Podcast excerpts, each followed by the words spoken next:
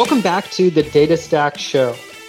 We have an extremely exciting guest today, Ioannis from Netflix. And if you're in the world of data and technology and open source tooling, there's a really good chance that you've heard of Netflix because they have so many projects that have become extremely popular and uh, have really done some amazing things. So this is going to be a very technical conversation, probably some some of it over my head, but it's rare that we get a chance to talk with someone who's had such close involvement with projects like this. Kostas, what are the burning questions in your mind that you want to ask Ioannis about working on the data side of Netflix?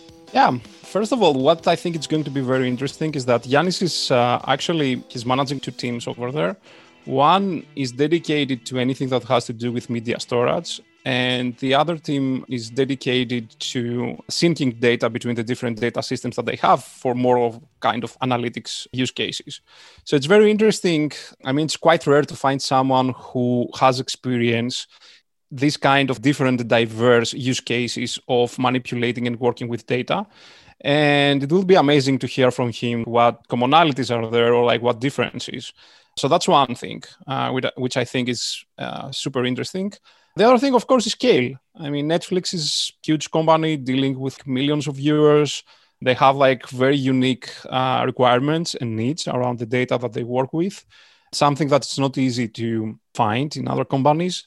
So I think that would be great to hear from him what it means to operate data teams inside uh, such uh, a big organization, not in terms of like the people involved necessarily, but at least in terms of like the data that needs to be handled and of course all the use cases and the products that they build on top of data. I mean everyone knows and talks and make comments around the recommendation uh, algorithms for example and that netflix has. And of course all these are driven and supported by the teams that yanis is managing. So i think it's going to be super interesting to learn from his experience. I agree. I think the other thing that will be interesting is to hear about some of the tools that they use that people might not be as familiar with that are popular products, but they get so much attention for things that they've built.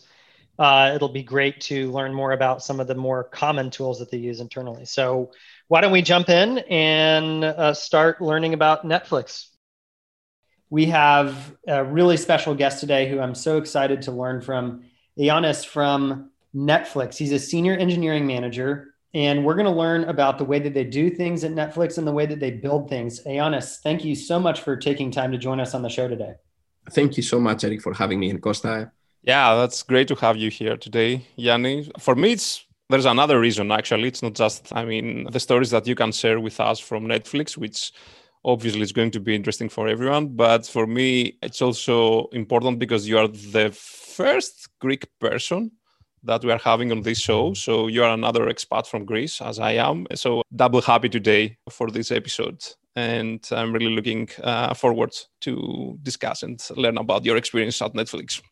You know, I found out over the last few years that there are like a lot of people working in the data space that are Greeks. I don't know if this is for a specific reason or maybe they had like great faculty members in Greece in the data space that resulted them in working in this. But you know, there's a lot. So maybe you'll have more in the near future.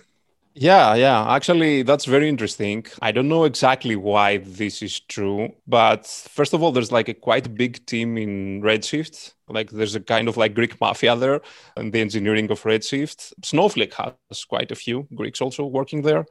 And there are many, I mean, you are you know more about like the academic space here but from what i know there are also like quite a few like greeks in the academic space in the united states working on database systems. So it looks like the greeks have a thing around databases. Databases and uh, devops and sres also.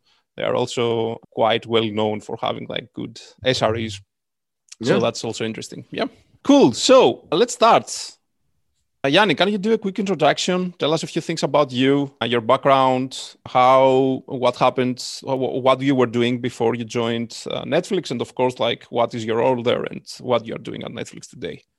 Yeah, absolutely. I, I'm kind of a little of a different career than most people in the Bay Area. I joined Netflix about five, five and a half years ago out of academia. So I was a faculty member at Purdue University before I came to Netflix well before that i was i was a software engineer as well so for me coming to the bay area about five and a half years was was a new thing I joined Netflix as a senior software engineer, you know, working uh, mainly on the key value stores.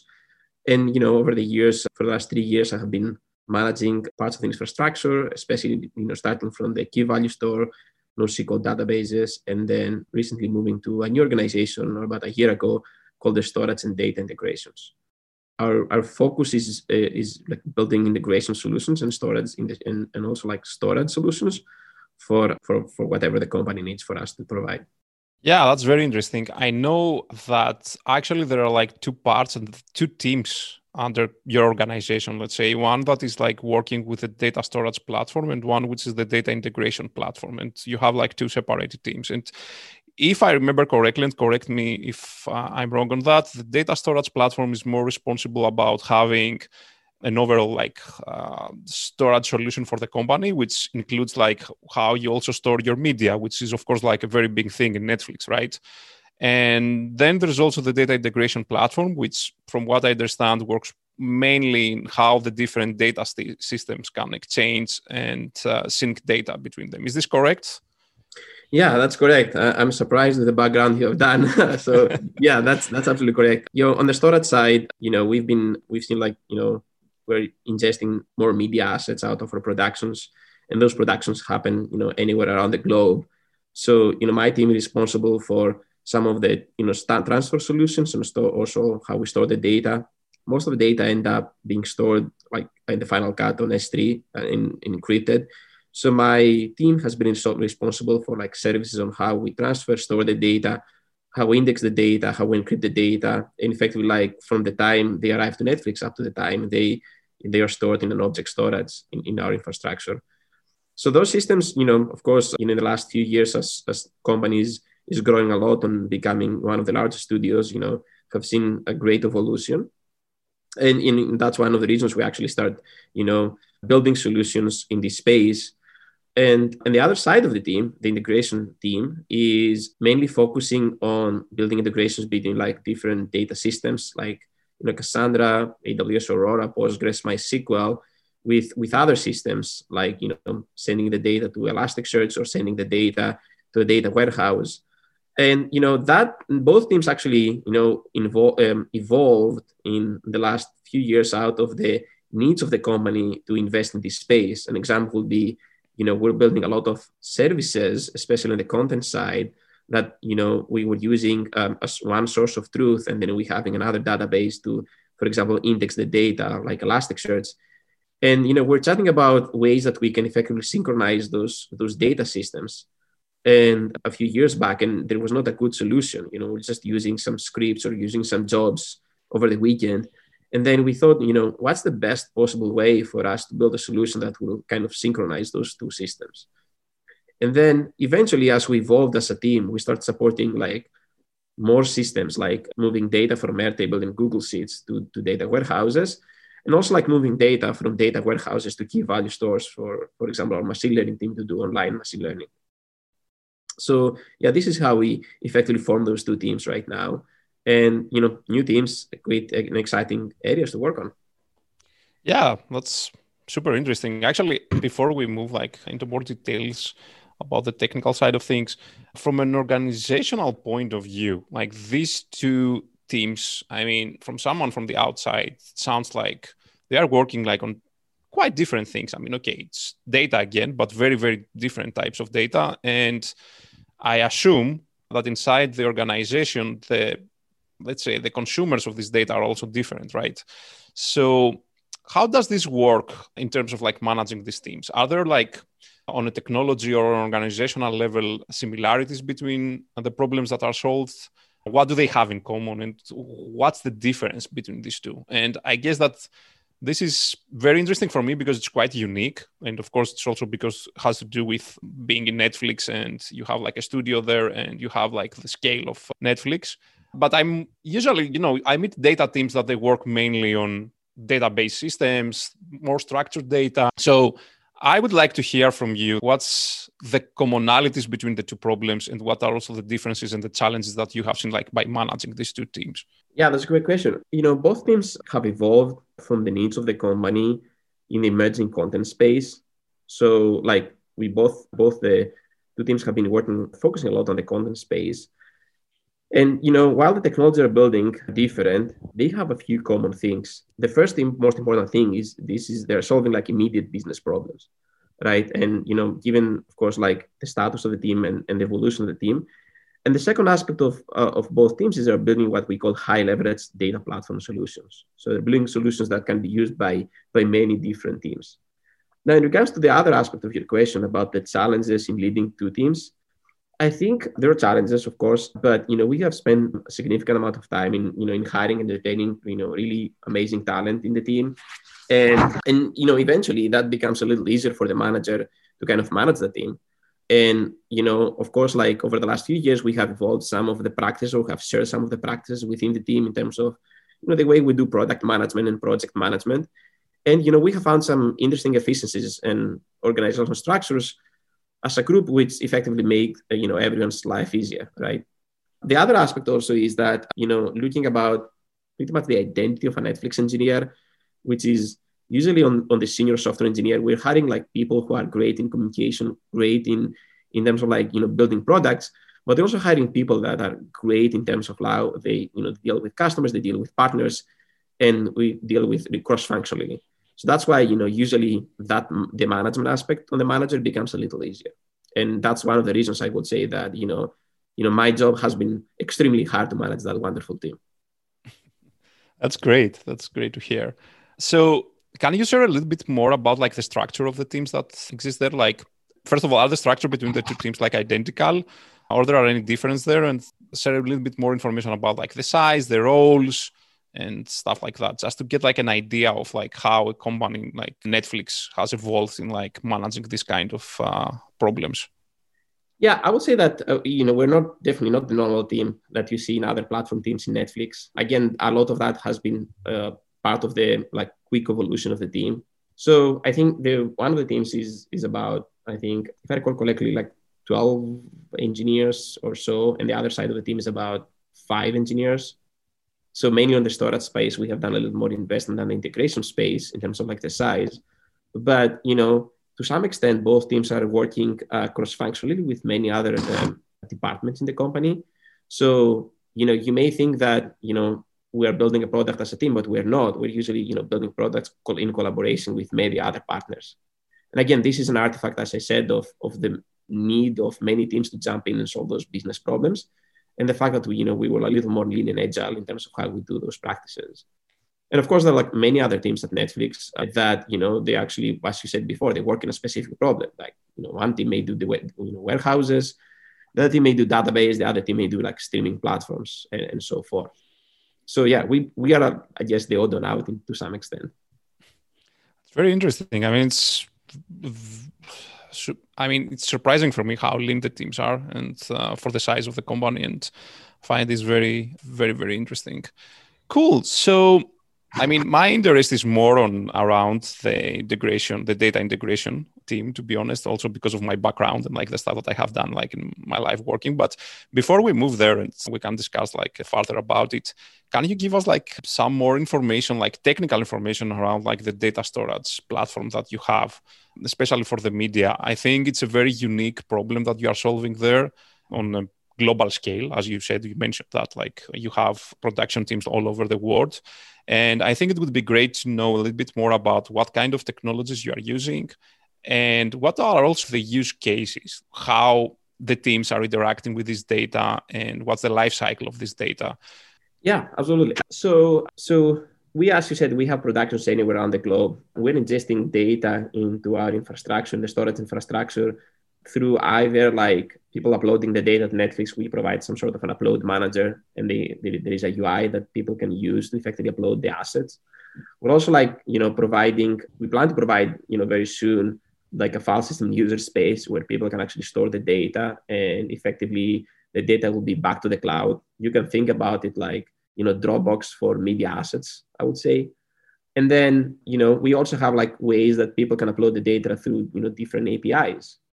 And finally, you know, there are like mm, there are productions that even upload the data through like snowball devices. You know, those big suitcases that AWS provides that, you know, if eventually the data are being stored in S3, but in our case, you know, in all these cases, in the end of the day, the data, you know, are encrypted, you know, and they are stored in, in a specific format that we use on AWS S3. That's where they finally get into. And, you know, and while, you know, the data are being transferred, we also like pretty much indexing each of these files. So, you know, we know like, you know, what's the size of the file, you know, what's the metadata of the file. And then, you know, we can even group files together and create file sessions, or if we can group files together in what pretty much we call on the media industry side the assets, where you know an asset can be, let's say, a movie, right? And this is represented by like many different files. And a lot of that, then you have like a number of other services that are using those, you know, files and folder services, those metadata to some extent, to generate, you know, any kind of business need they have, right? And this is how at a high level, kind of the storage team is organized.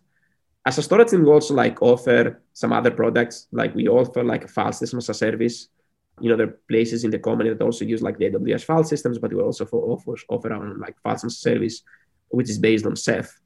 And as I said, our team is also important, you know, is managing the way we store the data on S3 as well. Ioannis, what one question for you on file storage, and I thought of this when you mentioned groups of assets, and I may be thinking about this incorrectly, but do you so you know you serve ads in a dynamic way on certain content.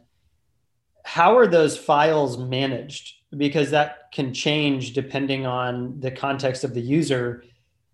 Are the ad assets and the actual sort of media assets of like the show or movie or piece of content that the con- that the users consuming are those stored together? And if not are there challenges around sort of delivering those in a dynamic way? Yeah, that's a good question. First of all, I, I think that Netflix does not offer advertisements on, on the platform.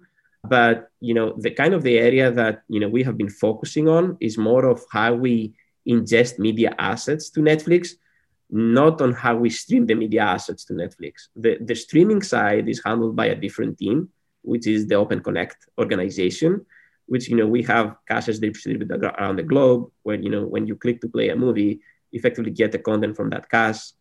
Our team is is mainly focusing right now the time that the data arrive from production to netflix up to the time that you know they get you know we do any internal post production activities like encoding and so forth. Interesting. And one one follow-up question to that would be so five years plus at netflix has the has the file or sort of compression component of the actual assets themselves changed in that time period? You know, I know with sort of heavy assets like video, compression and file format, you know, are concerns. What changes have you seen from that standpoint, and has it affected the way that you store that data? You know, I am not sure. I would say the, the honest answer to that.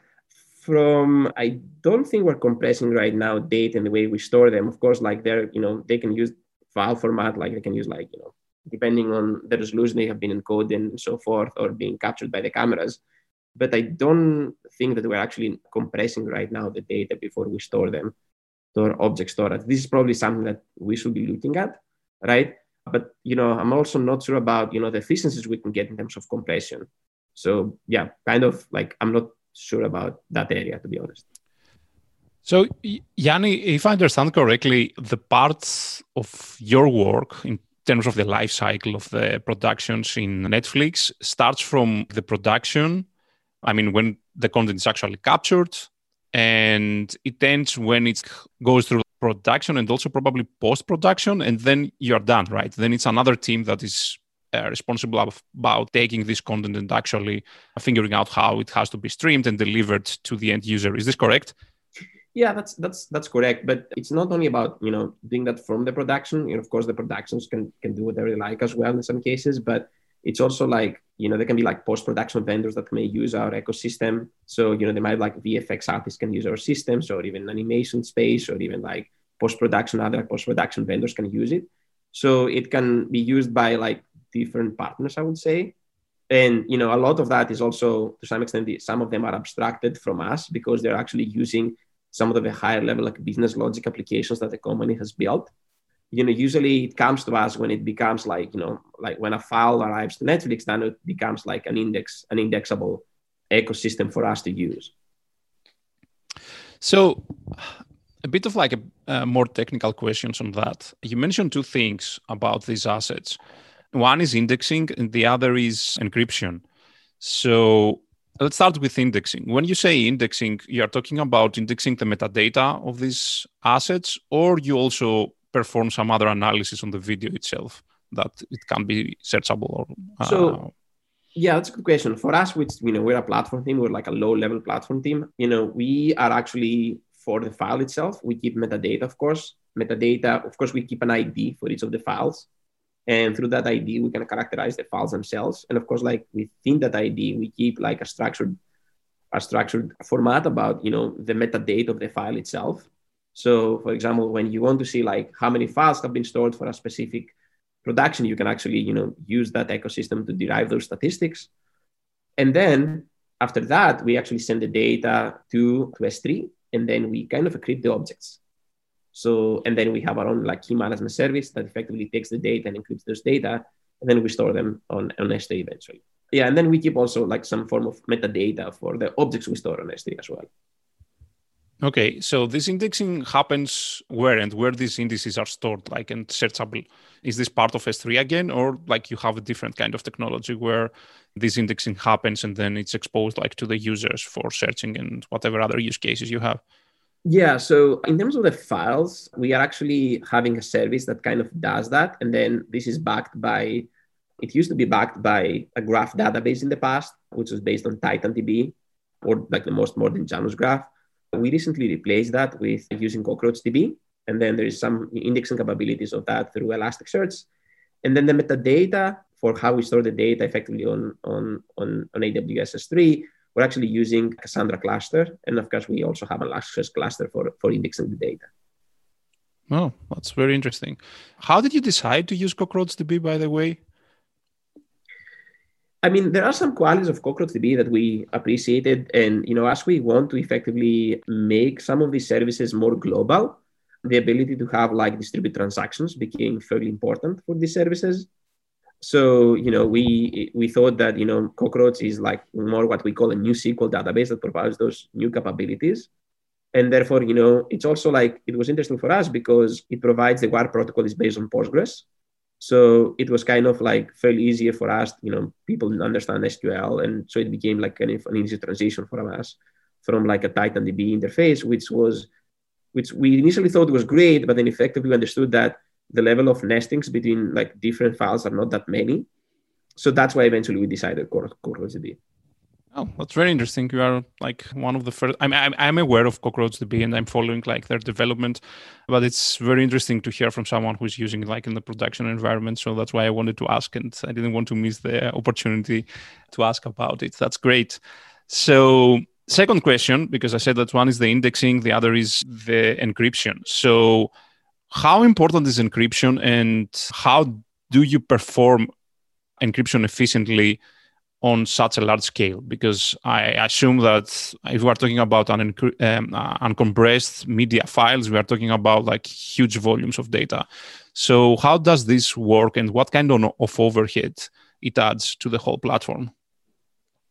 You know, it's, it's definitely like, you know, it's definitely like a lot of media assets at, at the petabyte scale but at the same time you know the speed in which we are like we receive the assets is not like that huge that you can expect let's say from a let's say direct to consumer case because this is like more on the enterprise software side right?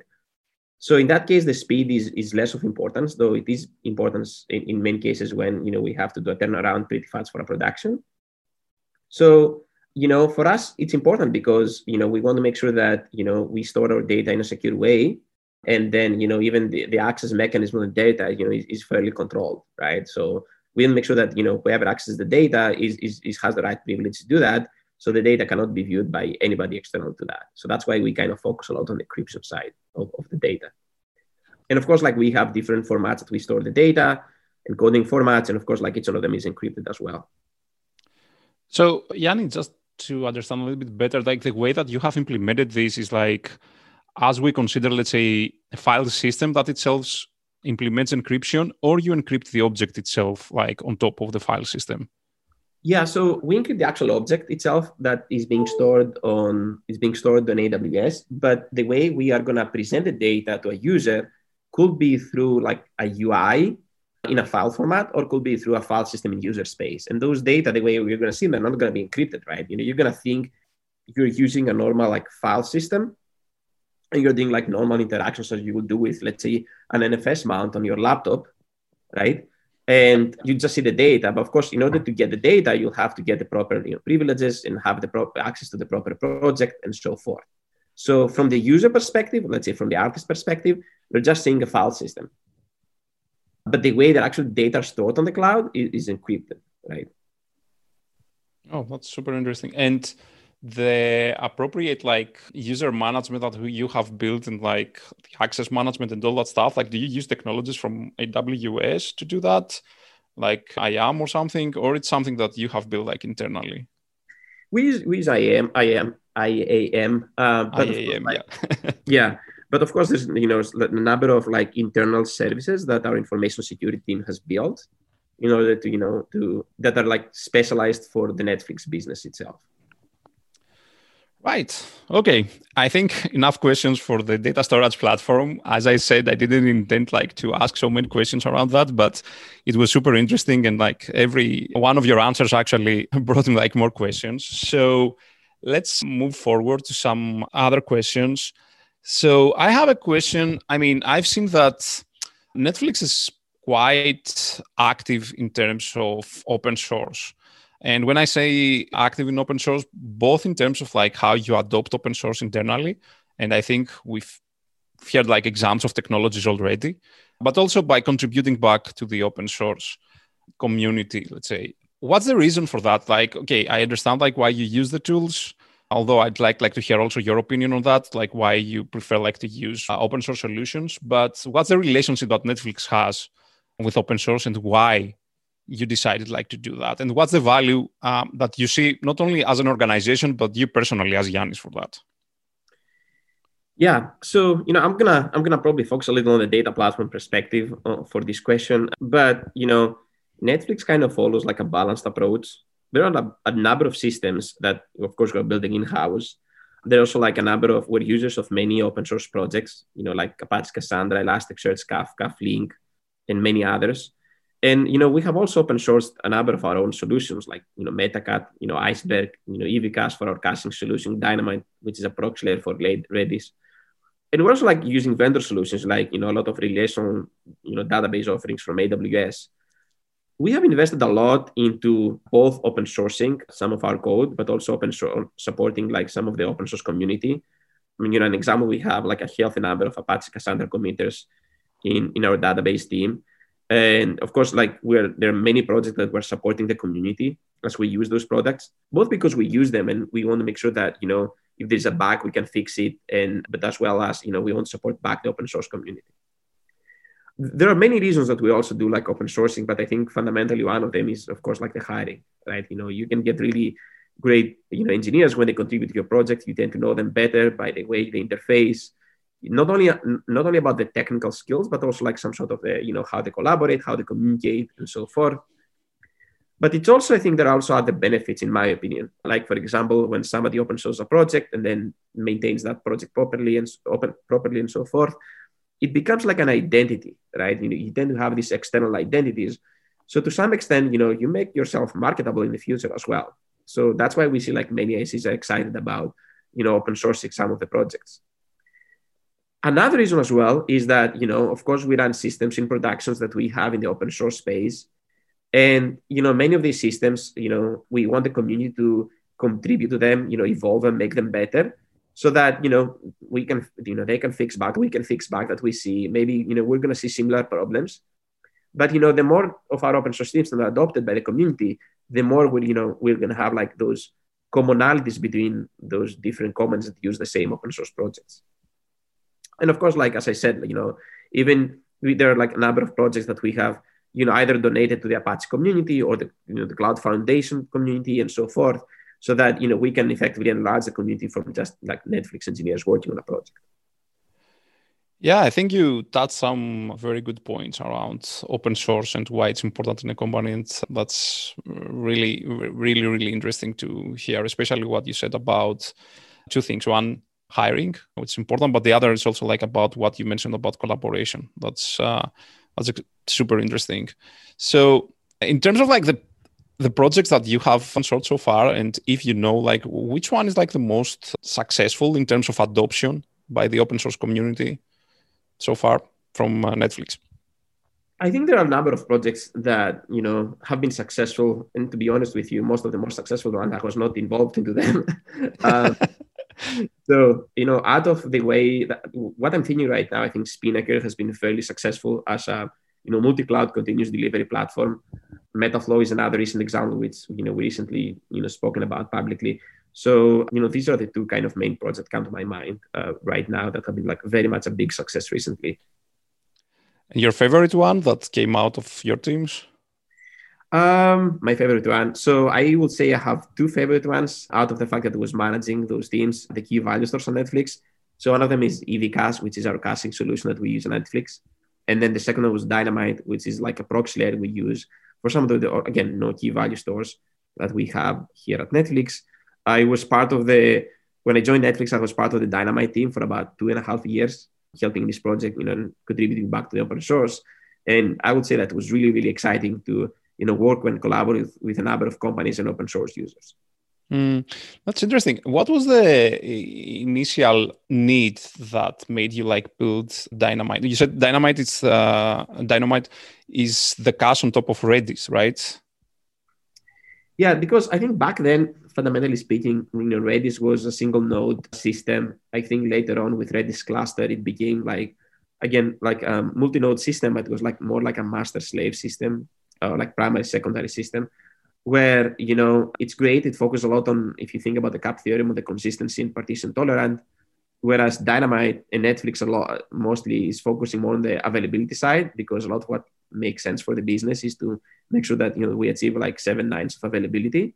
So that's why we wanted a system that you know would still have the properties of redis which is really amazing in terms of like a no key value store with advanced data structures and all the amazing work that salvatore Sanfilippo has done, but still make it like, you know, highly available. And that's why we chose to build that, you know, kind of proxy layer above Redis. There are also like a few other things, like, you know, we were working on the Cassandra space for like many years now. Again, another AP system. And we had substantial experience with the way the Dynamo protocol works. So a lot of like, you know, the sidecars and the components of the ecosystem were, you know, pretty easy, or automation was kind of pretty easy to adapt with Dynamite based on this architecture. Ioannis, a question on internal projects that's sort of more general, not necessarily about specific projects, but do you what what is the process like of deciding to undertake a project like like dynamite? Do you have lots of conversations about those things internally? And then as a follow-up are there lots of things that you talk about that you don't end up building you know, I think one of the great things about Netflix is the fact that a lot of the decision making is happening at you know at the software engineering layer, where and we have this notion of like informed captains. So yeah, usually you know the informed captain brings up you know business use case on why we need to build a product or a project, and then you know tries to communicate that with a number of partners and tries to make sure that you know there's alignment that this is this will provide like you know substantial business value to the company, and then and then continues like building the project to some extent and then try to showcase through maybe a prototype that the value this this project is going to have to the company. And then it then takes some sort of a natural way i would say by you know the leadership team funding the project and then making like a successful project within the company. So yanni i mean from your experience so far with uh, all these open source projects that you have published at Netflix, and considering that many of these projects are the outcome of like very specific and at large scale like problems that Netflix has. So I'm pretty sure that there are many people out there, like other data engineers, who are dealing with probably similar problems, but like not at the same scale, right? So, what's your advice towards like the people out there that they learn about these technologies and how they should use and try to adapt these technologies to the scale of problem that they have? Is there something like that you have seen or you have communicated like with the communities out there? And what do you think is like important for someone to keep in mind when using all these projects that netflix has is maintaining right now? Yeah that's a good question. I mean i have found even myself fairly challenging to really you know identify the right source of information overall so i understand when people see many companies including netflix open source a number of projects is you know which one is like the one that you know some person may want to invest? And you know to be honest in many cases some of these projects are being built based on the advanced needs of, of, a, of a specific company. So you know if if i was starting new you know what we'll propose is you know first understand the problem space you know before kind of going deeper in a specific solution. Again unfortunately i have not really found a great description about you know our space which is kind of the data platforms other than i would say like a most recent post by andreessen horowitz about you know the high level architecture of data platforms. But you know and the second step would probably be like identify a project that is in an interesting area maybe have like a healthy number of contributors that someone can collaborate and, and grow by learning from other people that are more experienced. And of course like that project does not have to be like necessarily like a netflix project but you know as i said you know if somebody would be interested in a netflix project you know there are like a few of them that have a very healthy community around them. Like one of them is as i said spinnaker which is as i said a multi-cloud continuous delivery platform. And of course like there are other projects that you know netflix has been using. For example we have been doing you know fairly a number of contributions on the memcached infrastructure and, and many other projects as well that you know that that other companies or, or other entities have built that's some great advice i think. Cool. Thank you so much for that. So moving forward and let's chat a little bit more about the data integration platform.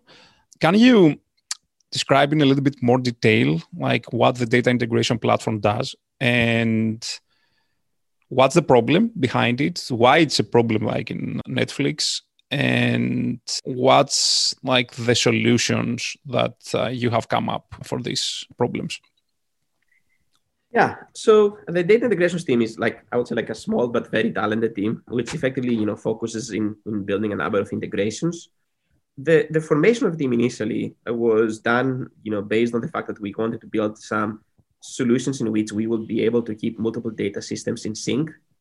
And so we start investing in building like change data capture solutions and connector, you know, for relational databases like Postgres, MySQL, Aurora, or and recent, most recently, about a year ago, we also started investing in the NoSQL space like Cassandra. The latter is a little more complicated because it has those, you know, characteristics of a multi-master eventually consistent uh, system Actually, one of my team members gave a talk recently at QCon, so he spoke in the details about those for, for people who are quite interested to listen about that.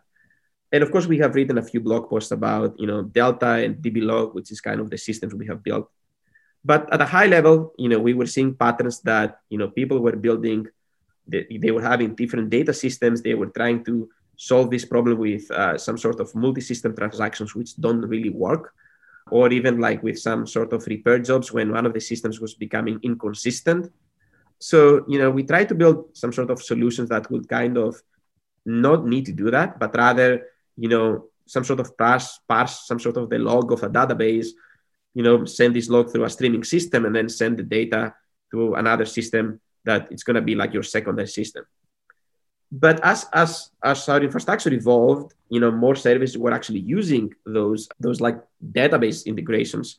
And effectively you know, we came towards a more high level project which is now a project that you know many teams are working on netflix which is called the data mesh which is more about you know centralizing a lot of how we move data between like different data systems we also have like we also started uh, in parallel like some sort of a, a different effort. We call it like the batch data movement effort which the focus is more about how we efficiently move the data from like you know data warehouses to effectively to another like like key value store. So some sort of you know people can do like point queries over there. And of course like as i said you know we've been working also in systems like you know moving data from semi-structured rudimental systems like airtable and google sheets uh, to our data warehouse so we can do some you know business analytics and, and build business intelligence on, on top of that so this is kind of the area where you know we have been investing with this team in the last about a year and a half from now. Oh, that's super interesting. So, I mean, I'm aware of like CDC knowledges like Debezium, for example. I mean, based on my understanding, at least, like the most common way of like performing CDCs is by attaching to the replication log or on the log mechanism that the database has, listen to the changes that they happen there, and then replicate these like to another system. That's on a very high level of how CDC is usually implemented on a database. But you mentioned also Cassandra, and you said that there are like specific challenges there because of the eventual consistency. You have like a multi node environment and all that stuff. So, can you give us a little bit more like information on the like how the CDC paradigm is implemented on, on something like Cassandra? And where do we stand on that? Like do you have this like currently implemented and using it inside netflix? And what are the, the differences and challenges there compared like to the more traditional cdc that we have seen on something like postgres or mysql? Yeah so so the cdc events from like nosql database like you know active active setups like cassandra uh, they do have some like unique challenges in terms of like data partitioning and replication so, and you know, most of the current CDC solutions for this rely on like running within the database cluster and providing a stream with like duplicate events. Our solution was, was more focused on by like deduplicating the stream in a stream processing framework. So effectively, you know, this involves having like a distributed copy of the source database in a stream processing framework like Apache Flink, which you know we use a lot on Netflix. And this enables to some extent a better handling of the CDC streams since we have like before and after images of like the road changes themselves. This is a little different from like the traditional CDC that you have seen in like as I said in Postgres and MySQL, MariaDB, and other systems, in which you have like a single stream of events that comes from a single node, which is kind of like your primary node. So as I said, yeah, it was a little more difficult to do it in Cassandra because of the challenges of like partitioning and replication and so forth. And mainly was on the, the duplication of the events. That's interesting. Do you, I mean, you mentioned that another thing that you are doing like recently is moving data out of the data warehouse and syncing these into a key value store, right? Two questions here. One is what's the use case behind this? Like traditionally, I mean, data warehouse is considered mainly the destination of data, right? Like we collect the data that's doing some ETL and all that stuff, put it into the, the data warehouse, and from there we do the analytics reporting, and that's like the traditional BI that we have. So what you're describing goes like a step beyond that, and you are actually want to pull the data out of the data warehouse and push it into a key value store. Like why why you want to do that, and what kind of data are these that you are pushing into the key value stores? Yeah. So, you know, recently we we wrote about a system we developed we call the bulldozer in it's an interesting name. So as I said, you know, there are like many of services that have the requirement to do like a fast lookup for fine-grained data, which need to be generated like periodically. An example would be like enhancing our user experience on, on like online application fetches of subscriber preference data to recommend movies and TV shows. And the truth is that you know data warehouses are not designed to serve those point queries, but rather the key value stores are designed to do that. Therefore, you know, we build like some sort of bulldozer as a system that can move the data from the data warehouse to a globally like low latency, you know, fairly reliable key value store. And you know, we try to make bulldozer some sort of a self-service platform that you know it can be used you know fairly easy by users by just you know effectively like working on, on a configuration.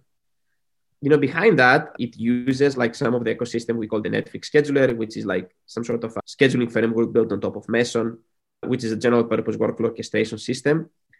And I guess the use cases include like members who want like predicted scores of data to help improve their personalized experience, or it can be like metadata from Airtable to Google Sheets for data lifecycle management, or even like you know modeling data for messaging personalization when you think about that case of like, or even can be like, you know, when you want to write online machine learning, right? You can you can do that on the data warehouse. You probably need that to do that on a key value store. When you think about though the the CDC and the delta concept which I described below, it's it's kind of different, right? Because it's actually the opposite direction, right? You, you move it from primary data store to a secondary, which that secondary could be a data warehouse, whereas the bulldozer is more from the data warehouse to the key value stores. And how does this differ from the traditional like CDC approach? Or you see it as like the same thing, just like flipping like the between the the destination and the source is like the methodology is like the same or because you have like to primarily pull data out of the data warehouse like things have to change yeah so i mean if you think about the system where you pull the data of the data house you probably are going to do that in some sort of in a batch way so you're going to read the data and take them out whereas more of the cdc ecosystem is focusing on the real time parsing the data parsing the log in real time of course, like many people say, you know, what does really real time mean, right? Yeah. But what you need is in, in the CDC aspect to really, you know, get the mutations that happen on the database pretty fast and then move it in another system because, you know, latency matters. On the other hand, when you move data from like your data warehouse to a key value store, the latency of actually moving those batches is is is important, but it's not that important. What is important is the latency to access the data from yep. the key value stores. So fundamentally speaking, the systems are totally different. One of them is, as I said, using like a scheduling framework called Meson.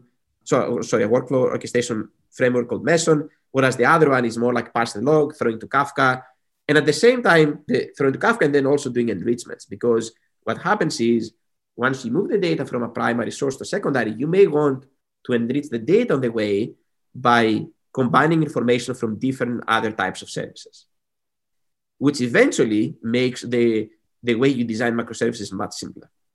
Mm-hmm. That's super interesting. That's really really interesting. So, uh, what do you use as a data warehouse? Netflix, I assume. I mean, is some kind of like these popular cloud data warehouses like uh, Redshift or Snowflake, or you have something that was built like in house? So I think our data warehouse consists of a large number of data sets that are, you know, they're stored in, a, in, Amazon S3, you know, via Hive. We use Druid, Elasticsearch, Redshift, Snowflake, MySQL. You know, our platform supports like anything like from Spark, Presto, Pig, Hive, and, and many other systems, right? So it's not just a system. It, it you know, it's it's it's multiple systems that that we use. Okay, and Bulldozer can interact with all these different systems. Well, right now the way we pull the data is we pull the data, you know, out of like in an iceberg format, right? Uh-huh. And then you know, and then we send the data to the key value store. So effectively, we pull the data out of like effectively the S3 buckets, and then in an iceberg format, and then we throw them to the key value. To actually, we use an abstraction of the key value stores, and then through that, then it's being sent to the key value stores like a caching system. Oh, okay, that's interesting. So you have like the different like what we say as like a data warehouse like redshift and uh, spark and like all these different technologies but at the end you uh, sync all this data that they leave there on s3 using iceberg and bulldozer comes after iceberg to pull the data from there and push it back to the key value stores that you want through this abstraction layer that you have built right Right. So iceberg effectively comes after after iceberg. That's correct. After the way we. All right. That's that's that's that's great. So we have talked about like data sources so far that are like like traditional like data basis systems or data processing systems like Kafka or uh, Spark. How do you also work? I know that you're very microservices pro at Netflix. Do microservices also play a role in all this process is something that like for example you consider like cdc implemented also on top of like microservices like pulling data or events from there and moving it around or that's like something that the team does not work with or you don't utilize or there's no reason to do that like in, uh, in netflix in terms of like the architecture in general that you have. So you know delta or those cdc events right it's it, and the platform delta platform is not just the cdc it's also like the way we do enrichments and the way we talk to other services to get information is has simplified a lot of the way we a lot of like the microservice we do we use. But you know of course like the microservice microservice communication happens like so grpc or REST endpoints and so forth which is kind of a different thing but you know if you think about you know how we used to implement some things in terms of like the way we communicate with microservices there are like delta can simplify parts of that and an example will be, I'll give you an example, let's say for like a movie service, right? Where, you know, for a movie service, you know, we want to effectively find information from different microservices, like let's say the deal service or the talent service or the vendor service. But in this, like, and then we, what we used to do in the past, we used to have this, this polling system that would actually pull this information from the movie search database, from the DL service, from the talent service, from the vendor service, and then combine them and then send them and then send them to the derived data source. You know, with with the Delta itself, what we have done is we have simplified a lot this architecture by effectively instead of like polling the database itself, the movie search data store, what we do is we have the connector service that are pulling the information, the mutations from the data store. And then the Delta application itself does the queries with all the services without really needing to build like a polling service. So in this architecture, which we also described in the blog post of Delta, it has substantially simplified the way we do microservices in some areas of the business itself, which is mainly on the content side. Super interesting. I mean, I think we need uh, another episode just to discuss about that, and we'll probably also like use a, a screen or something because uh, I think we are getting on a lot of like the complexity that an infrastructure like Netflix has. But that's super super interesting. So Yanni, okay, we are close to the end of the episode. Like two questions for you before the end. So one is you mentioned a lot Bulldozer and Delta are uh, any parts of these open sourced right now, or do you plan like to open source some parts of these projects? I think you know uh, the way that I think like most data systems going to evolve. It's going to be like systems of systems where, where you know you're going to be using those open source components to build those systems. So like an example would be the Delta is using underneath like Apache Flink and Apache Kafka, sorry Flink and Apache Kafka and then and then there's also the CDC aspect, which you know we were thinking of actually open sourcing that. We haven't been to the state where we're ready to open source it, but this is something that we're seriously considering on, on the CDC aspect. But you know, open sourcing the whole platform doesn't really make sense because you know it's it's kind of a comprised of, of many systems. And Absolutely. I guess similar on the bulldozer, we wrote a blog post about a month ago about how bulldozer works, trying to like push the lessons out to the community, so we can receive feedback but you know, open sourcing that again, it's it's probably opinionated to how we do things at Netflix. So I'm not confident it does have like a value to be open sourced to some extent. But you know, whenever we think that something is like, hey, it's it's it's an entity that can be open sourced, then definitely this is the focus we're gonna usually move forward with. Yeah, makes total sense. And last question What do you think are the next data platform problems or challenges that the industry is going like to spend time and resources in general to solve? What are some interesting problems that you see out there that haven't been um, addressed yet, or just that they just you know like happened because of the evolution of the industry? Yeah, I think there's like I think there's like a number of interesting problems that you know we're gonna see in in, in the near future about in the data platform. One of them, you know, is is data governance in terms of like you know looking at you know data quality, data detection, how do you build you know insights about the data? How do you catalog the data? You know how do you do lineage? And what we have seen around the industry is that you know there are like many you know separate solutions that addresses each of these problems. But you know i'm curious to see if there's a solution that can actually address this in in, in a more total way. And the other aspect that we're investing heavily here at netflix is the notion of data mesh where you know we want to abstract a lot of the aspects of the data platform. And you know instead of like people you know developing their own pipelines we want to provide you know that abstraction layer so it can be like a more centralized you know pipeline to some extent with all the features that the users are need need. So that's why i think like some sort of the data platform problems will start to become more of like a high level than they are today which is like data warehouses and databases. That's great. That's some great insights in what is happening in the industry right now Yanni, thank you so much. I mean, we could keep uh, chatting for at least another hour, but I think we have reached like the limit of our time for these episodes. Thank you so much for spending this time and sharing all this valuable information with us. And uh, yeah, personally, I'm really looking forward to see to meet you again in the future and like discuss more about like whatever interesting stuff you will be doing in the future. Yeah, thank you so much for having me. Well, that was an absolutely fascinating conversation and uh, just the types of problems that they have to face at Netflix because of the scale and just to hear about things that even things like team structure where the streaming team dealing with the distribution of assets whereas Ioannis's team uh, you know deals with sort of collecting and storing and making available those assets at most companies, those are the same teams. It was just so interesting to learn about that. What stuck out to you, Kostas, as sort of the major takeaways?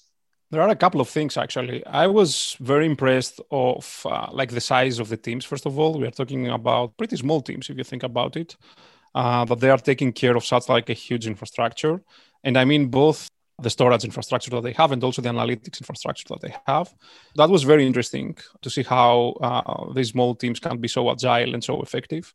The other thing, which I guess it's not only characteristic of Netflix, but other companies of their size, is like how many different technologies are involved. Pretty much they use across the whole organization, like every data product that exists out there, every possible data warehouse uh, technology from cloud to on-prem. And at the same time, they are still have to be, let's say, on the state of the art of things and build their own technology to support their needs. So that was very, very interesting. And I think that's a big benefit of like observing what these companies are doing is because you can take a glimpse of the future, let's say, of what problems data engineers will have to deal in the future. And the other thing is open source. They're contributing a lot in open source. They have like a, many projects that they maintain out there and quite interesting projects also. But at the same time, like probably the complete data stack that they have is based on open source solutions. So, uh, and they contribute back again. Like we heard uh, for example, saying about the contribution to Cassandra. Like they have like quite a few committers in the company that they're committing back to, to Cassandra. So these are the things that I found like extremely interesting. Another thing that I would like to ask everyone to pay some attention is the concept of CDC. They are really investing a lot on implementing solutions on top of CDC. And it's something that I think we will be hearing more and more about like in the near future. And of course, uh, that's something that we discussed also with DeVaris from Meroxa, if you remember. I mean, his company and his product is all about uh, CDC. And I think that this is like a term that we will hear more and more in the near future. Great. Well, thank you so much again for joining us on the Data Stack Show, and we will catch you next time.